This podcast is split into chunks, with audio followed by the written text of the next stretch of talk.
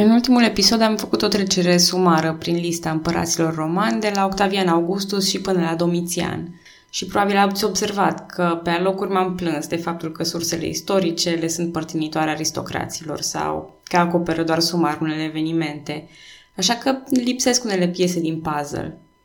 În episodul 4, Urzeala triburilor, chiar vă povesteam și cât de superficiale sunt uneori sursele istorice, mai ales în ceea ce îi privește pe barbari cu limbile și numele lor încălcite. În acest episod voi povesti ce s-a întâmplat în primele războaiele romanilor contra dacilor, în timpul împăratului Domitian. Și voi încerca să rămân calmă printre toate aceste nume încurcate de către resursele istorice, care sună ca o lecție de abecedar. Duras, Decebal, Diurpaneus, Domitian.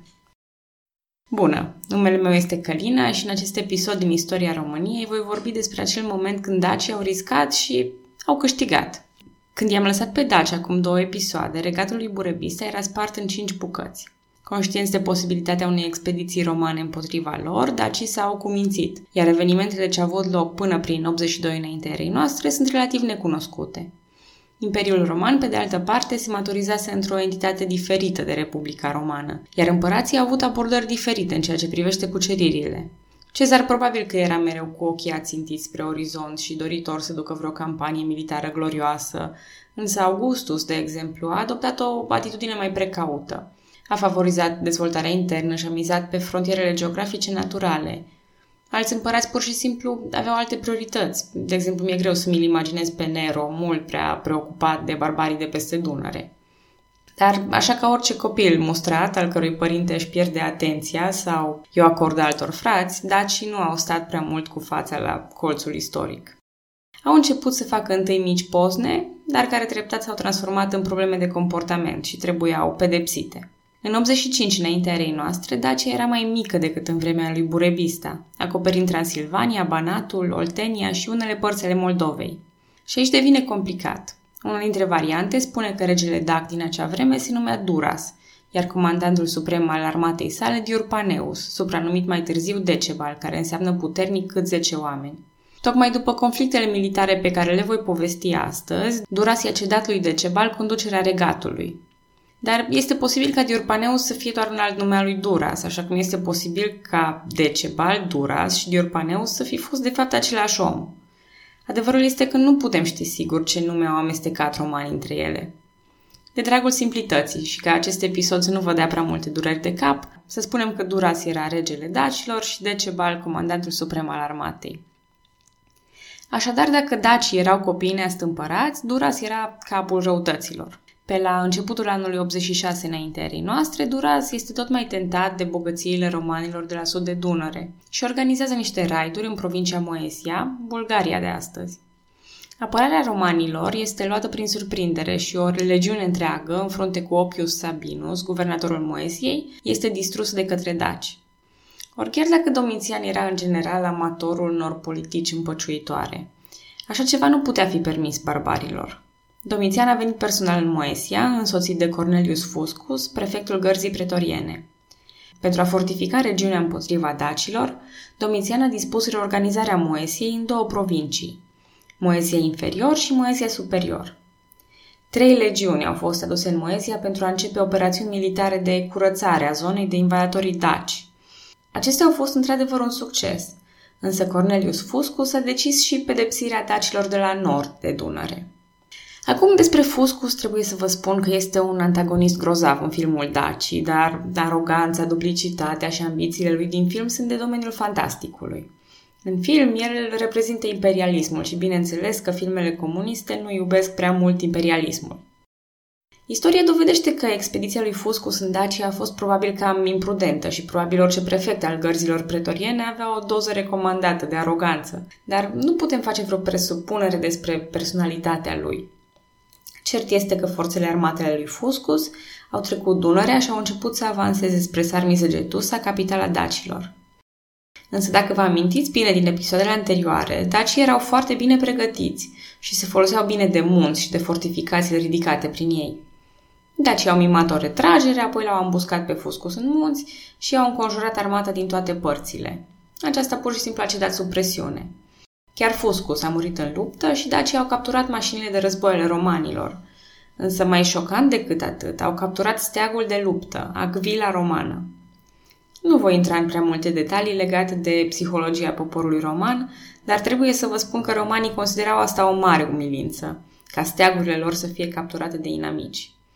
În general, când se întâmplau astfel de lucruri, abia așteptau să atace din nou și să-și recapete steagurile, să-și spele rușinea și așa mai departe.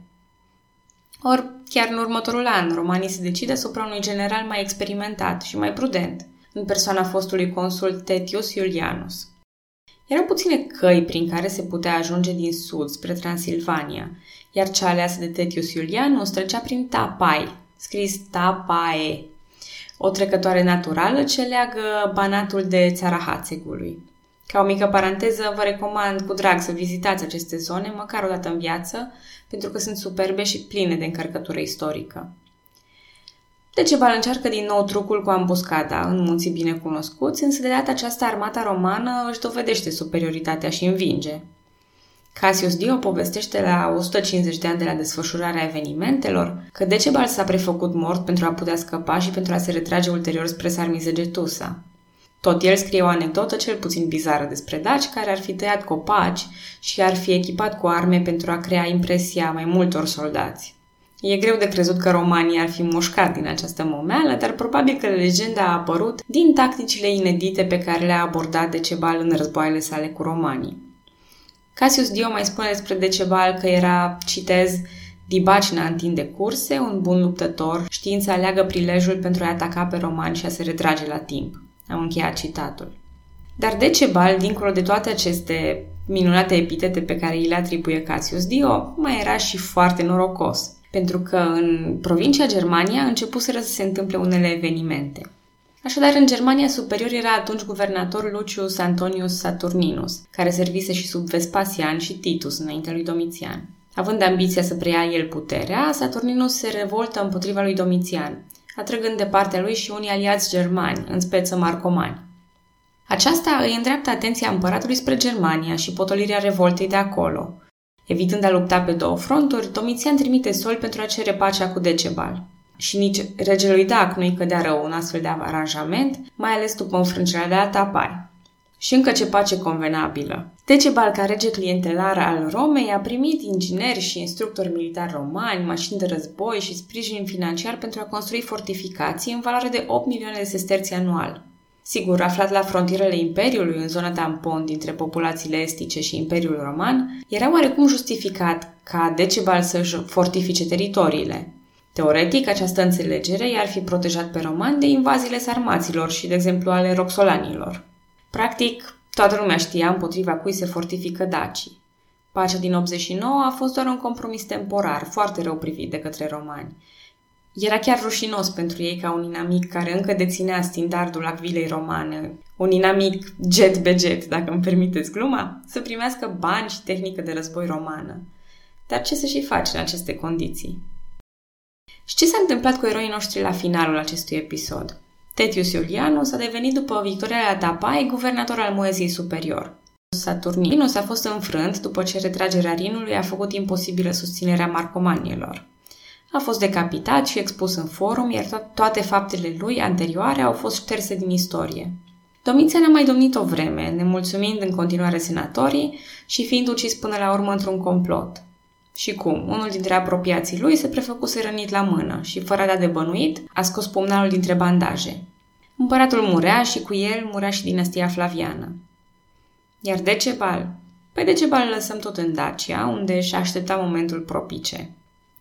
Noi ne auzim data viitoare la istoria României. E timpul să vorbim despre noua dinastie de împărați romani și despre tentația irezistibilă a aurului dacic. Abia aștept!